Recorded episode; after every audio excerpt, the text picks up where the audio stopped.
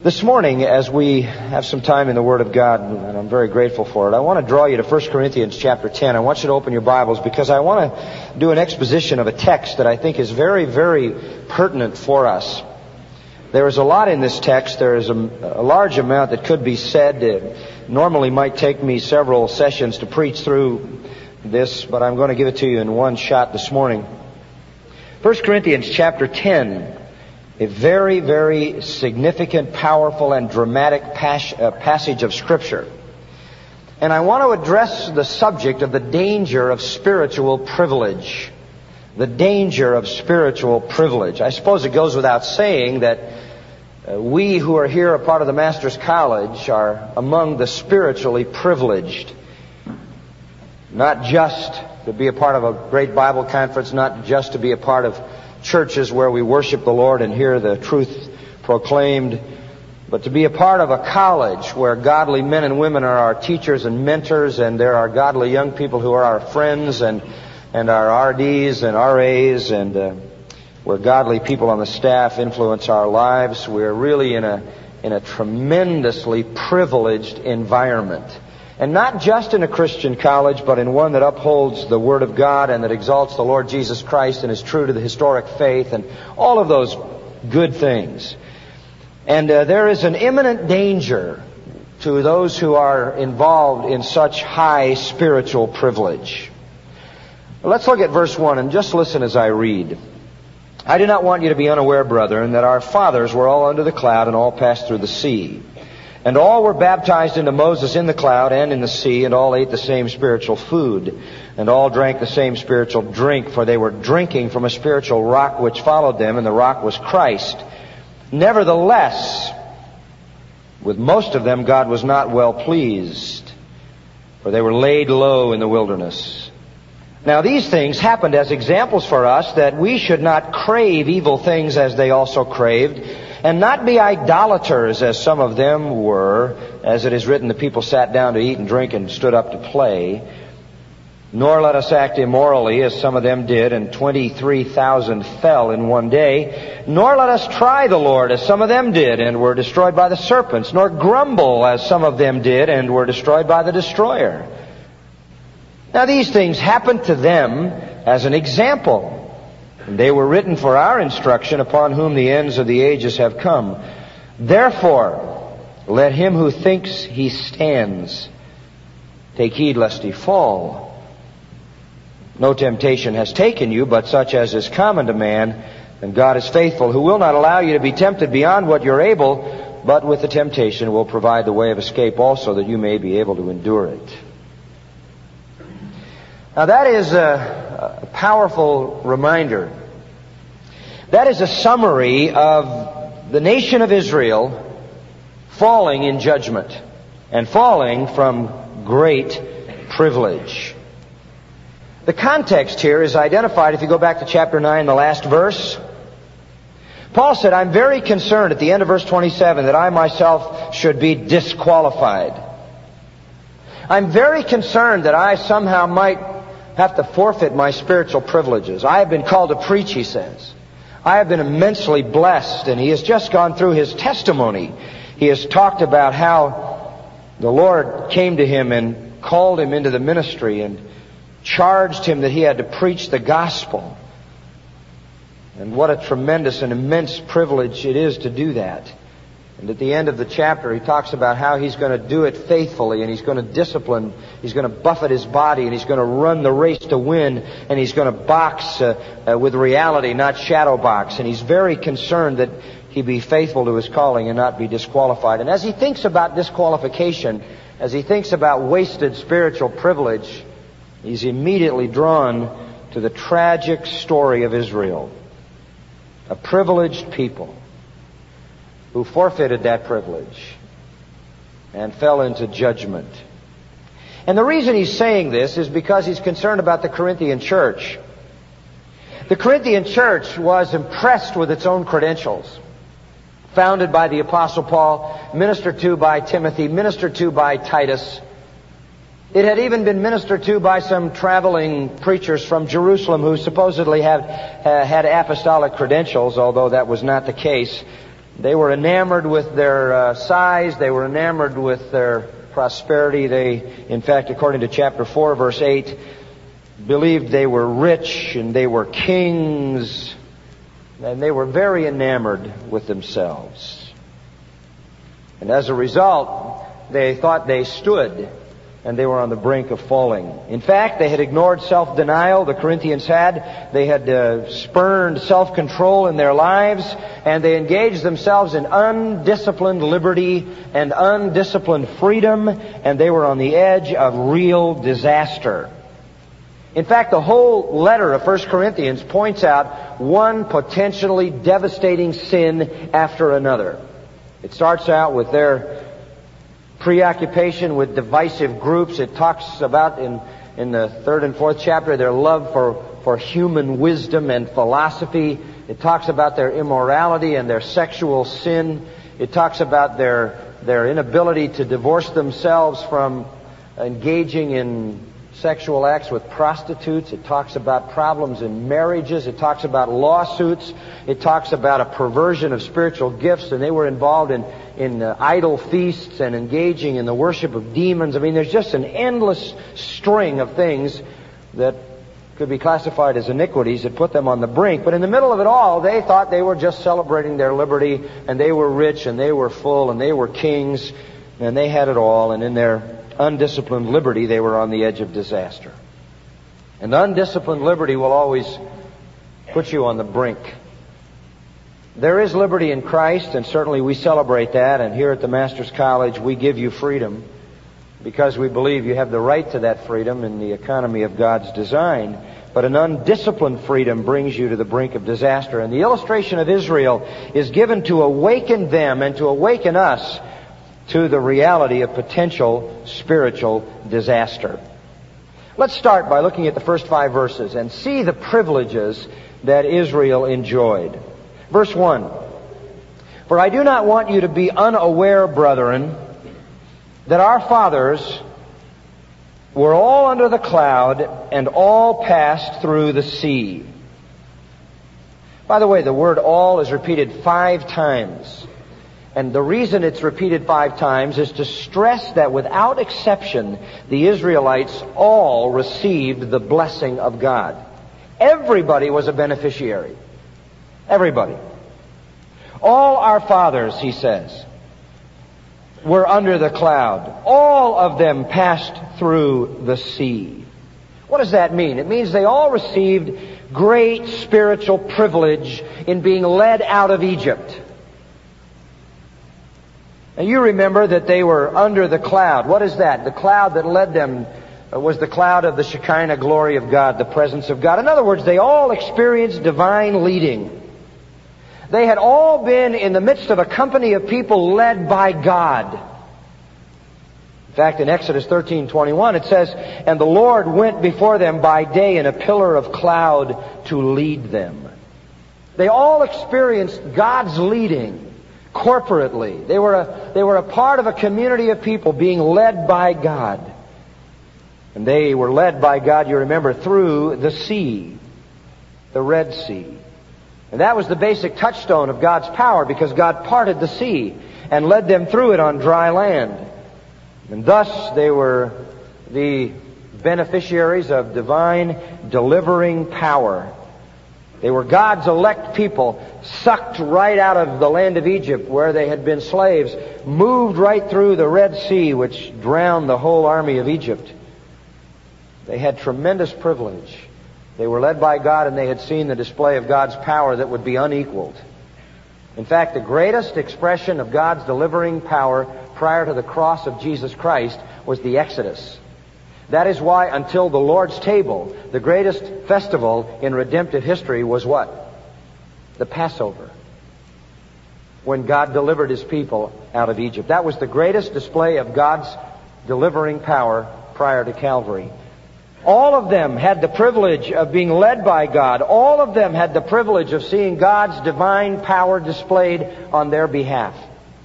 In verse 2, and all were baptized into Moses in the cloud and in the sea. Now that is not an easy verse to understand at first. What in the world does it mean to be baptized into Moses in the cloud and in the sea? Some suggest, well, uh, they were baptized uh, in the cloud means that uh, if you're a Presbyterian, the cloud rained on them and they got sprinkled. That's true. Some commentators have said that. It's interesting. And others have said no, they were all baptized in the sea in the sense that they got immersed. The problem with those two views is it wasn't a rain cloud and they walked through on dry land, so those don't fly. So what in the world is he talking about when he says they were baptized into Moses? Very simply, the word baptizo doesn't always have to refer to water. It means to be immersed. It means to be immersed. You might say, well, you know, I came to college and my first week at school, man, I was, I got my baptism of fire. What did you mean? You mean you got licked up by flames? No. You meant you got immersed in uh, the challenge. He got his baptism when he went to work for a difficult company or he went to boot camp. In other words, it simply means, and it does in English, to be immersed into something. And what it's saying here is, is similar to what we have in Romans 6 when it says when you became a Christian, you were baptized into Christ. It doesn't mean water there. Romans 6 we always say is dry. It means you were immersed into Christ. In what sense? You died on the cross in Him and you rose in His resurrection to walk in newness of life. It means identification. It means union. It carries the idea that you are made one. And that's exactly what it means here. They were all immersed together into the leadership of Moses. They were joined with God's appointed divine leader who by the power of God could do wondrous things. Wondrous things. It was Moses, you remember, that was God's tool to bring about the plagues. It was Moses who spoke to the rock and the water came forth it was Moses who was the human agent by which God provided manna every day and, and even meat on occasion. What it means is they were all led under one great leader. They were one united community immersed into the leadership of Moses. Here was a privileged people. They had the direct guidance of God. They saw the direct delivering power of God and they were all collectively moved along by God's appointed leader. It's a marvelous picture of privilege. And it's not unlike the church, where we are led by God's Holy Spirit, where we see God's delivering power in terms of salvation, and where we are immersed into Jesus Christ, who is the head of His church. so with Israel, they had great privileges. Verse 3. They all ate the same spiritual food. Manna. It's called spiritual food, even though it was edible, because its source was God. It was derived from the Spirit of God. It was divine provision. So they were privileged to be guided by God and delivered by God and united with God and fed by God. Verse 4, they all drank the same spiritual drink. For they were drinking from a spiritual rock which followed them, and the rock was Christ. God provided their food, and He provided the water. And that spiritual rock was Christ. What does that mean? I believe that the children of Israel moving through the wilderness, it says right here, had someone following them. They were followed by a rock, and the rock was Christ. You say, what in the world is that? I'll tell you what it is. In the Old Testament, there were what we call Christophanies, pre-incarnate appearances of Jesus Christ. And when the Lord appeared prior to his incarnation, the second member of the Trinity often appeared under the title, The Angel of what? Of the Lord. The Angel of the Lord.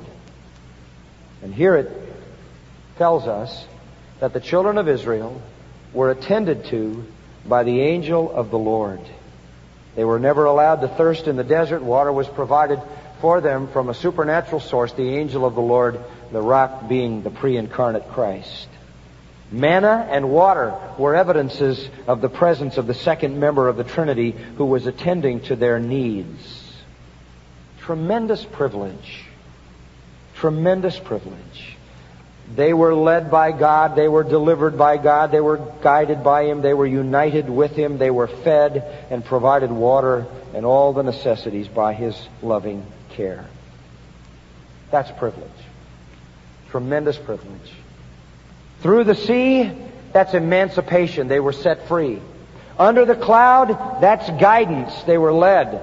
Baptism into Moses, that's identification with a new assembly under a God-given leader. Manna and water, that's supply, sustenance. All those privileges. And I look at the privileges we have today and, and those are the same things. We have been emancipated from sin. We've been set free. We are given every moment of every day the guidance of God through the leading of the Holy Spirit who's not outside of us in the sky but dwelling within us.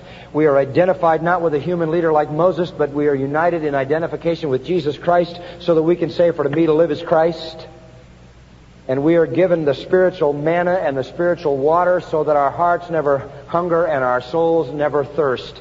We have the full supply. We have all things that pertain to life and godliness. We are blessed with all spiritual blessings in the heavenlies in Christ Jesus. We lack nothing. All of that spiritual goodness is given us in Christ. And we here at this college are so marvelously blessed because we have all of that in rich abundance. We have been set free from the bondage of sin. We have been delivered from the world. We have been led into a new and rich fellowship with Jesus Christ and with each other. We have been sustained by the Word, the food, and the water of life, blessed beyond most. And like Israel, we've seen and experienced the power of God. And then comes the shocker in verse 5. And the first word is striking. Nevertheless. That could be translated in spite of all that spiritual privilege. With most of them, God was not well pleased. That's sad. Talk about unrequited love. Talk about blatant ingratitude. There it is. What do you mean with most of them? You mean really most of them didn't please God? Yeah. You want to know uh, how serious it was? God was not pleased with any of them except two. Joshua. Who's the other one? Caleb. Are you ready for this? The rest of them, up to two million, died in the wilderness. Two. That is amazing. In Numbers 14, 16, it says, Because the Lord was not able to bring this people into the land which he swore to give to them, therefore he has slain them in the wilderness. Do you know that that actually puts the execution of those people right in the hands of God? He saw it, saw to it that they died without ever entering the promised land. He was not pleased with most of them. Now let me tell you something. I'm not under any illusions. I've been around Christianity long enough. I pastored a church long enough. And now I've been around this college long enough to know this. That that is still the case. I'm not under any illusion that everybody who comes through the Master's College and leaves the Master's College, God is going to be pleased with. That would defy any significant comparison here. If there were two million people and God was only pleased with two of them, that's a frightening reality, isn't it? We don't assume that because we have great spiritual privilege and because you name the name of Christ and you come here, that that automatically means God is well pleased. We would like to think that every one of you would come through here and God would be well pleased with you and you would go out of this place into some promised land of effective service, some promised land of effective ministry, some promised land of blessing.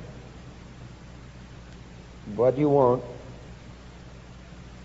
Oh, I guess I'm, I'm not so optimistic. I, I, I'm not so pessimistic, I should say, that I think there are only two of you. I think we'll do better than that, a lot better than that. But I wouldn't be satisfied until it were true of all of you. You know, it's, there's a very vivid verb here. It says they were laid low in the wilderness. That's a verb that means strewn like corpses.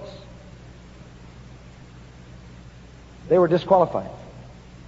They were, they experienced what Paul didn't want to experience back in chapter 9 verse 27. He didn't want to be disqualified. They were disqualified for service. They couldn't go into the promised land to evangelize the Canaanites. They couldn't go in there to build a great nation through, through the proclamation of the true God, Yahweh. They weren't useful. They were too corrupted. And God had to start all over again. Paul feared that he might be so corrupted God couldn't use him either. You have so much, we could say to Israel, and you forfeited it all. Now, what went wrong? Because this is what we need to know. What went wrong? What, what was it that only allowed a few to go in? God was generous, and it wasn't just the two. God spared enough to go in and populate his people. But they were the children of the original generation that all died off. What was it? I mean, if there's a danger in spiritual privilege, what, what made them fall? And that's the lesson. Let's see the abuses, verse 6. Now, these things happen as examples for us, and I need to stop at that point and say the whole point of telling the story here is so we can hear it and learn from it. And here's the abuses. Number one, this is an example for us that we should not crave evil things as they also craved. Uh, the first, let's just call the first sin worldliness. Worldliness. They lusted after evil things.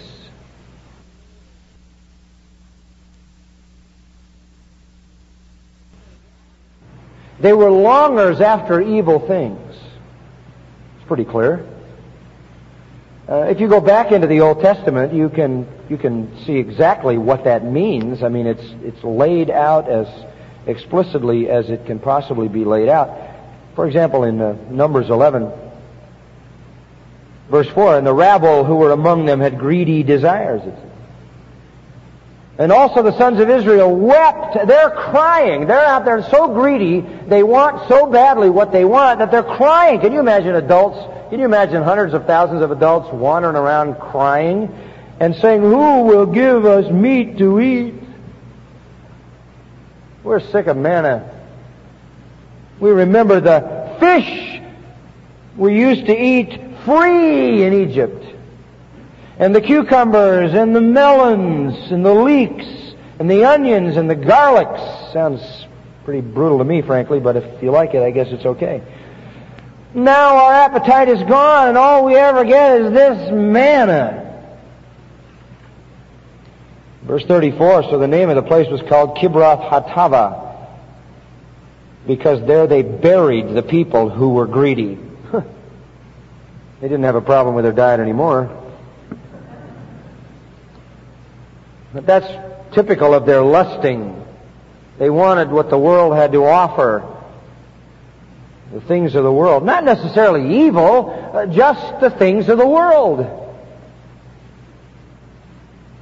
They wanted certain food and luxuries. They were preoccupied with a worldly lifestyle. They had been freed and they had been led and they had been united with Moses they had been blessed and sustained by God, but they were disqualified for further service to God, and their bodies were scattered all over the desert because they failed to bring their hearts into devoted love to God and gratitude for what they had, and they were lusting for what they didn't have. Liberty opened the door, and lust came in to live.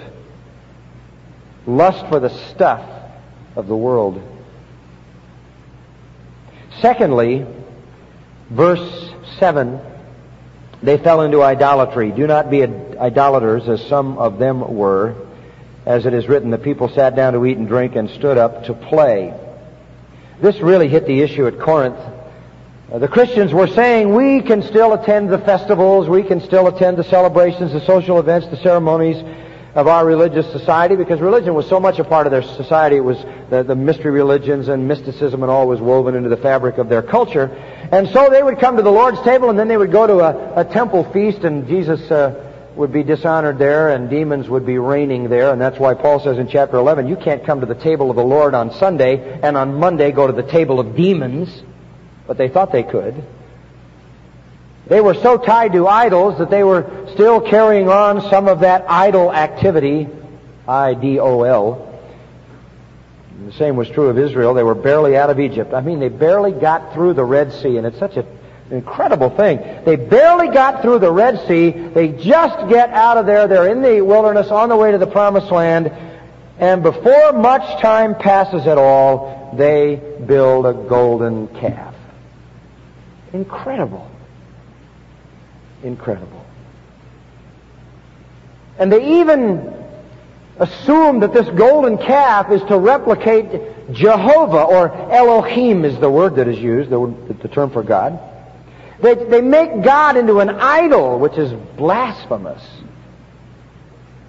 And in Exodus 32, they say, now that we've built this golden calf, which is supposed to be God, we will now have a feast to Jehovah.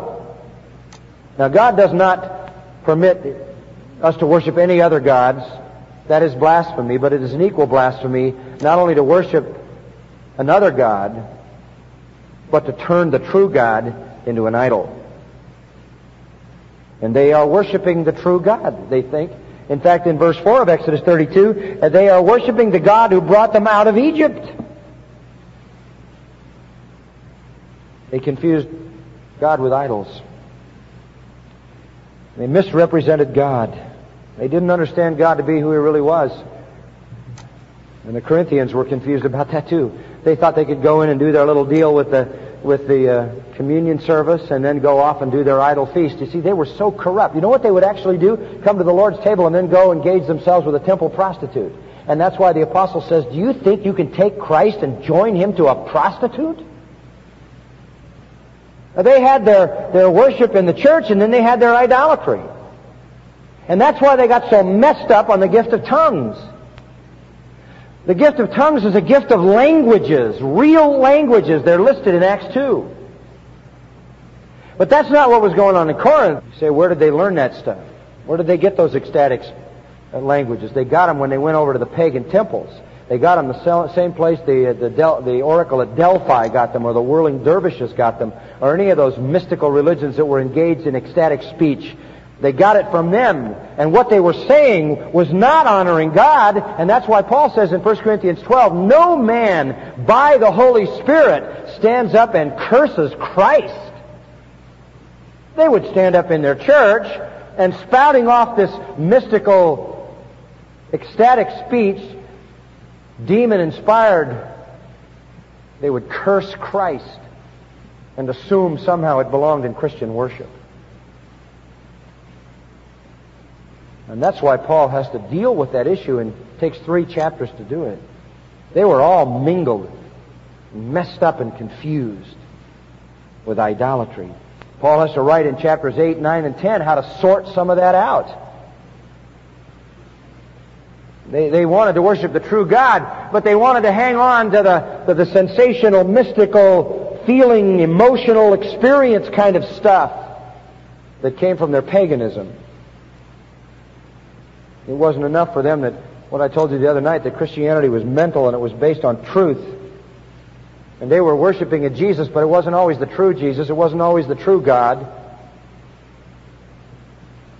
And they would even carry this into the Lord's table. You remember they would go to the Lord's table, and because pagan festivals were drunken orgies, they would come to the Lord's table, and the Apostle Paul says, What are you doing? You come to the Lord's table, and some of you are drunk.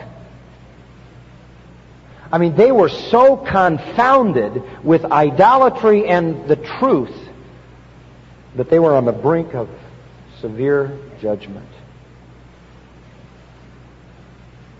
We see this even today. Confronted a wife sleeping with another man than her husband. To which her comment was, I have such peace, leave me alone, so I can worship God in my own way. What? I've had many people say to me in the midst of an adultery, I've never had such peace. I just know this is God's will. What does it mean they sat down to eat and drink and stood up to play? Quoted out of Exodus. Well, it just means they they went to idol festivals, and you know what they were? You ate, you drank, and then you got up and you played. What kind of play? Illicit dancing, amusements connected to idolatry, fertility rites, bacchanalian festivals. I was in the city of Baalbek, which is in the easternmost point of the Roman of the ancient Roman Empire. It's east of Damascus in the Middle East. And I happened to be able to see there the ruins of the Bacchanalian temple that was there. And its ruins are in tremendous condition. And uh, they had these pillars, and on those pillars they had vines and grapes to celebrate the drunkenness. And in the middle of the floor of this temple where they went for the Bacchanalian sex orgies and feasts was a huge pit where they would engorge themselves with food and drunkenness, and then they would vomit in the pit and go back and do it again horrifying kinds of behavior. That's called, by the way, the temple of Bacchus, the god of wine. And you can see it if you ever can get to Baalbek. Now, this, uh, this kind of thing is, is the same term when it says they stood up to play that is used in Genesis 26 8 when it says that Rebekah was caressed by Isaac. Now, I don't want to get too graphic here, but that was a conjugal caress If you need to visit the library to look that up, you can do that. So here they were with all this spiritual privilege, committing sexual sin, idolatry. And God killed 3,000 of them in one day. And the Corinthians were doing basically the same thing.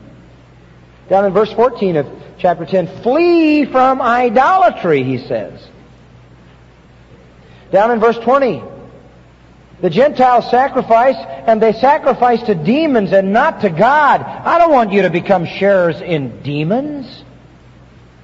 You can't drink the cup of the Lord and the cup of demons. There are idols in our society today fame, money, sports, education, entertainment, food, music, clothes, cars, house, whatever. Idols of the heart. Ezekiel talks about. And idolatry of any kind is a libel on the character of God. It is worshiping God in the wrong way. It is so serious. We should be so completely focused on God that He is the only delight of our hearts. So, the abuses, worldliness and idolatry. Thirdly, immorality. You knew that from what I just said. Look at the next verse, verse 8. Nor let us act immorally as some of them did, and 23,000 fell in one day. Now, Corinth was so debauched morally that there was a Greek verb. The Greek verb to Corinthianize means to go to bed with a prostitute. I mean, Corinth was synonymous with wickedness. The temple in Corinth was dedicated to Venus, and it had many prostitutes that engaged the worshippers there. How could the Corinthian church escape this? Well, it wasn't easy. They had allowed their freedom, supposedly, to indulge themselves in that wickedness. And this is of great concern to me because I know the world we live in and I know how it comes on so strong in the area of immorality. And I know that there are many of you right here who are going to be disqualified because of immorality. It's going to happen. It hasn't happened already. It's not happening right now. It's going to happen. And that breaks my heart because you will have wasted spiritual privilege. The tremendous opportunity that is yours and the tremendous investment being made in your life. And you will, after all this opportunity and all this preparation, disqualify yourself. And maybe even die by some terrible disease or whatever. How tragic. They got involved in worldliness and idolatry and immorality and the same exact thing the Corinthian church got involved in, and he says, You are on the brink. Fourth, verse 9. Well, this is Really important. Nor let us test, test or try the Lord as some of them did and were destroyed by the serpents. I'm not going to go back to Numbers 21 and read that for you. What it means is they just pushed God's tolerance further and further and further and further, and they just kept pushing until God said, That's all. That's all. I mean, I only take so much, as he says in Genesis 6, my spirit will not always strive with man. There is a limit. You can only go so far. In Numbers 21 6 says, The Lord sent fiery serpents among the people. They bit the people so that many of the people of Israel died. Sent snakes to kill him. Why? Because they just kept testing his patience. They, they really kept trading on his loving kindness, abusing his mercy and his grace and his tenderheartedness and his forgiveness. So sad, you know, when people have the attitude, how much can I get away with? Rather than how much can I be like Christ? How close can I be to God? How much can I do and still survive? How, how far can I push the edge? And snakes came and killed them.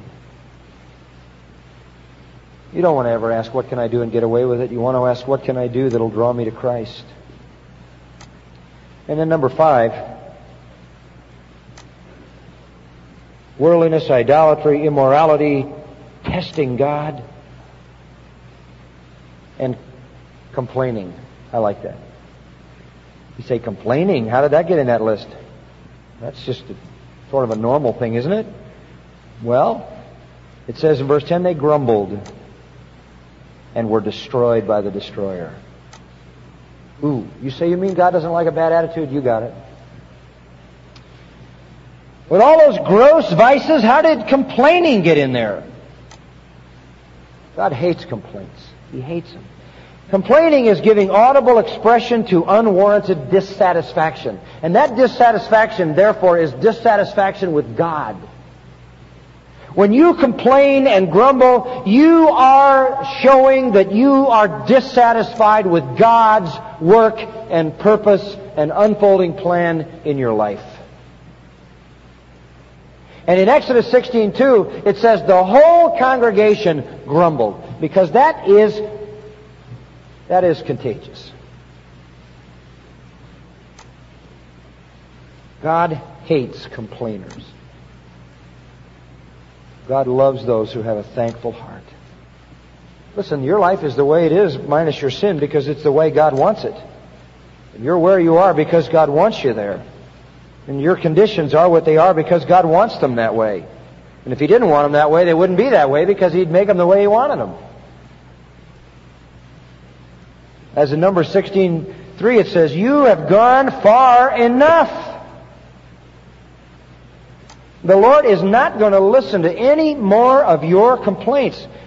And 14,700 people died. Boom, like that. By the destroyer. Who's the destroyer? The rabbis called him Mashith, an angel, destroyer angel. He slew the firstborn in Egypt. He was ready to slay in the plagues of Jerusalem, 2 Samuel 24. He destroyed the Assyrians in 2 Chronicles 32. 185,000 of them. Destroyer angel. Death to the complainers. Wow. You mean to tell me complaining is a capital offense? It is with God, if he so chooses. And you need to learn what Paul learned. He said, In whatsoever state I am, I've learned to be what? Content. That's what Darrell was telling us last week. There they are. Worldliness, idolatry, worshiping stuff, things, immorality, sexual sin, presumption, constantly com- testing God, testing God, presuming on His grace, and finally complaining. Flirting with the world and its idols and its morals, pushing the patience of God to its limit, complaining when you don't get what you want, when you want it, the way you want it, is a tragic thing, my friends. In the past, it's resulted in death. On the basis of that, there comes an admonition. Verses 11 and 12. Now, these things happened to them as an example, and they were written for our instruction. You better learn what this teaches. We're living now in the end of the age. He's talking about the New Testament era. And that happened to them as an illustration of what might happen to us. We better learn from it. And what we need to learn is in verse 12. Let him who thinks he stands take heed lest he what? Fall. That's the exhortation. The subtle, deceiving illusion that spiritual privilege secures us it doesn't. Again and again, the fortress of spiritual privilege is successfully assaulted.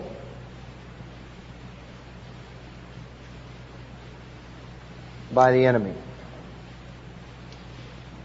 And you better be alert and you better be watchful, particularly for these five sins, because they're always on the horizon. You say, well, John, if all of this is going to come at me, and it does, it comes at all of us. It comes at me. I'm not just talking to you, I'm talking to me. I don't know if I can handle it. Yes, you can. Yes, you can. Because of verse 13. No temptation has overtaken you, but such as is common to man. You know what that means? We're all in the same boat, folks. When you come to me and you tell me about your temptations, I'm saying, I understand. Don't play pious. When somebody comes to you and says, you know, I'm really struggling with this in my life, don't say, oh my, you are? I, it's hard for me to relate to. Give me a break. We're all there. But know this, it's just common stuff. We're all in there. But God is faithful and He will never allow you to be tempted beyond what you are able. So don't say, I, I, I couldn't handle it. It's not so. You chose not to. You're able. But with that temptation, He will provide the way of escape that you may be able to endure it.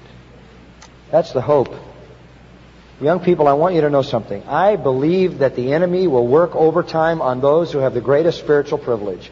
You are a force for the kingdom and for the glory of God as you are a, a, part of this institution. We would trust and pray that you would go through this place and that you would maintain your purity and your virtue and your holiness and your devotion to Christ that not that you would be perfect, but that you would deal with the sins of your life and that you would be on the upside of the spiritual struggle and you would be honoring Christ and that God would say, with them I'm well pleased so that you could go out and apply this immense spiritual privilege to an effective life for the glory of Christ. We don't want you to be casualties. We don't want to see your body strewn all over the wilderness, rendered useless. But you've got to start with realizing that when you have spiritual privilege, you will be under assault, and that Satan is going to try to bring you down in the same ways he's done it in the past. But God is faithful. And if you stay close to Him, you're going to be able to handle all of it. All of it. And you're going to endure. And in the end, you're going to be mighty in the purposes of God. Let's pray. Father, we thank you for the promise you've given us that no temptation will come on us, but such as is common to man, and you're faithful, who will always make a way of escape that we may be able to bear it. Father, help us to understand the dangers of spiritual privilege and to stay close to you, close to your word, so that we don't become useless. Protect every precious life here so that their privilege may be the foundation for a life of great usefulness. For Christ's sake, amen.